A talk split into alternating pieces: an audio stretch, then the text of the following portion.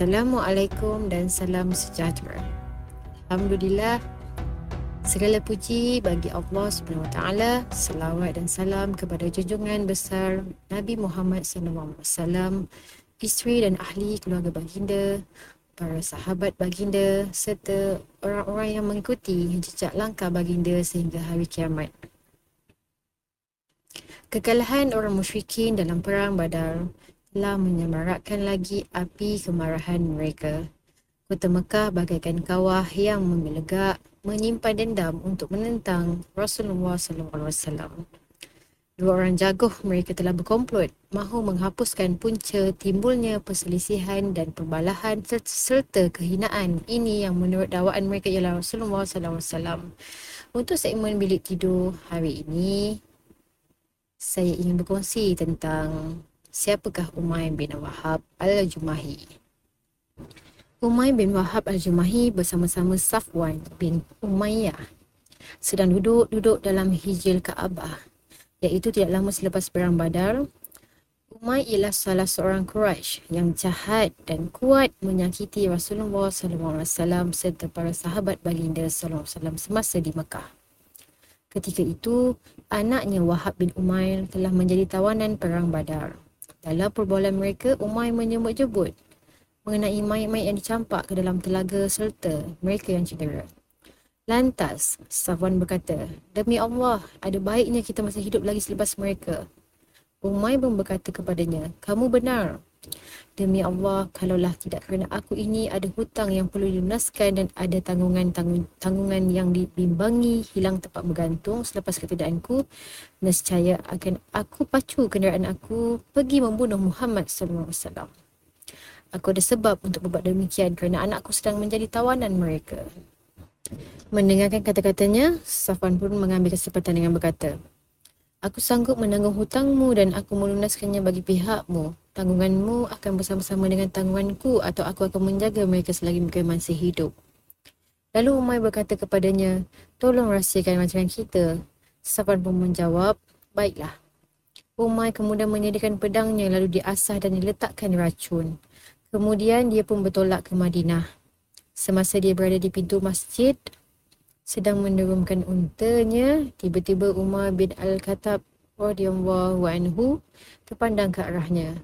Ketika itu, Umar bersama-sama beberapa orang sahabat sedang berbual-bual mengenai kemuliaan yang Allah SWT kurniakan kepada mereka dalam perang badar. Umar berkata, anjing ini adalah musuh Allah. Umar tentu ada niat buruk dengan kedatangannya kemari. Kemudian Umar pergi kepada Rasulullah SAW dan berkata, Wahai Nabi Allah, ini dia seteru Allah. Umar yang datang sambil membawa pedangnya. Rasulullah SAW bersabda, bawakan dia kemasuk kepadaku. Umar pun tampil dan disabak oleh Umar bin Al-Khattab radhiyallahu anhu sambil mengalas tali pedangnya. Umar berkata kepada beberapa orang lelaki Ansar, masuk kepada Rasulullah sallallahu alaihi wasallam dan duduk di sisinya serta awasilah Rasulullah sallallahu alaihi wasallam daripada si kotor ini kerana dia tidak boleh dipercayai. Kemudian Umar pun membawa Umay masuk. Apabila Rasulullah sallallahu alaihi wasallam melihatnya, ketika itu Umar sedang memegang tali pedangnya yang disangkut di lehernya. Baginda sallallahu alaihi wasallam berkata, "Hai Umar, lepaskan pedangmu dan kamu Umar, mari dekatku." Umay pun men- menghampiri Rasulullah SAW sambil berkata, Selamat pagi. Rasulullah SAW menjawab, kami telah dimuliakan oleh Allah dengan ucapan yang lebih baik daripada ucapan kamu itu, hai Umar, iaitu dengan ucapan salam. Ia adalah ucapan ahli syurga.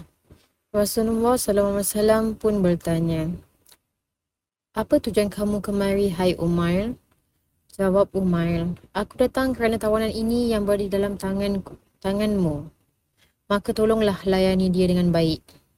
Rasulullah SAW bertanya lagi, mengapa engkau sangkutkan pedang di lehermu? Umay menjawab, adakah kita semua tidak perlu sedikit pun pada pedang? Rasulullah SAW bertanya lagi, bercakap benarlah kepadaku mengapa engkau kemari? Umay menjawab, aku tidak ada tujuan lain kecuali itu sahaja. Rasulullah SAW berkata, bahkan engkau pernah duduk bersama Sahwan bin Umayyah dalam hijil Kaabah. Lalu kamu berdua menyebut tentang mayat-mayat orang Quraisy di telaga buruk itu. Kemudian engkau berkata, kalaulah tidak kerana aku ada hutang dan tanggungan yang perlu aku disara, nescaya aku akan keluar untuk membunuh Muhammad. Kemudian Safwan sanggup menanggung hutangmu dan tanggunganmu dengan syarat kamu membunuh aku. Dan Allah menjadi penghalang antaraku dengan rancanganmu itu. Mendengarkan itu, Umar terus berkata, Aku naik saksi bahawa engkau adalah Rasulullah SAW. Wahai Rasulullah, dulu kami mendustakan kamu tentang berita-berita diturunkan kepadamu. Sekarang urusan ini tidak disertai oleh sesiapa pun yang engkau bawa kepada kami dari langit serta wahyu yang kecuali aku dan Sahwan. Maka demi Allah, Aku benar-benar yakin bahawa tidak ada yang memberitahumu tentang hal ini kecuali Allah. Alhamdulillah yang telah memberi hidayah untukku memeluk Islam dan membawaku dengan cara ini. Kemudian dia mengucapkan kalimah syahadah. Lalu Rasulullah SAW berkata, Ajarilah saudara kamu ini tentang agamanya. Bacakan Al-Quran kepadanya dan bebaskan untuknya tawanannya. Sementara itu, Sahwan yang berada di Makkah berkata, Terimalah berita gembira dengan satu kejutan yang akan sampai kepada kamu dalam beberapa hari lagi. Berita yang akan melupakan kamu kepada kenangan pahit di Badar. Dia sering bertanya rombongan yang datang mengenai Umar sehingga dia yang datang memberitahunya mengenai keislaman Umar. Lalu, Safwan bersumpah tidak akan bertegur siapa selama-lamanya dengan Umar dan tidak akan memberi sebarang bantuan kepadanya. Kemudian Umar pun pulang ke Mekah. Dia di Mekah dia memainkan peranannya mengajak orang ramai memeluk Islam maka ramailah orang yang memeluk Islam melalui dakwahnya. Daripada sini fahamlah kita, hidayah tidak mengenal sesiapa pun dan ia boleh singgah dalam kehidupan seseorang awal pun orang itu pada asalnya setelah Allah Subhanahu Wa Taala dan Rasulnya. Semoga Allah Subhanahu Wa Taala sentiasa taufik dan hidayahkan kita. Saya akhiri dengan doa. Allahumma Rabba Jibril wa Mikail wa Israfil فاتر السماوات والأرض عالم الغيب والشهادة أنت تحكم بين عبادك فيما كانوا فيه يختلفون اهدنا لما اختلف فيه من الحق بإذنك إنك تهدي من تشاء إلى صراط مستقيم Maksudnya, Ya Allah, Tuhan Jibril, Mikail dan Israfil yang menciptakan langit dan bumi, yang maha mengetahui yang gaib mahupun yang kelihatan. Engkaulah yang menghakimi hamba-hambamu dalam apa yang mereka perselisihkan. Tunjukkanlah kami dengan izinmu kepada kebenaran di dalam apa yang diperselisihkan. Sesungguhnya engkau memberi petunjuk ke arah sirah al-mustaqim kepada sesiapa yang engkau kehendaki. Itu dah dulu. Semoga kita berjumpa lagi di episod Bilik Kidoi di masa akan datang. Assalamualaikum.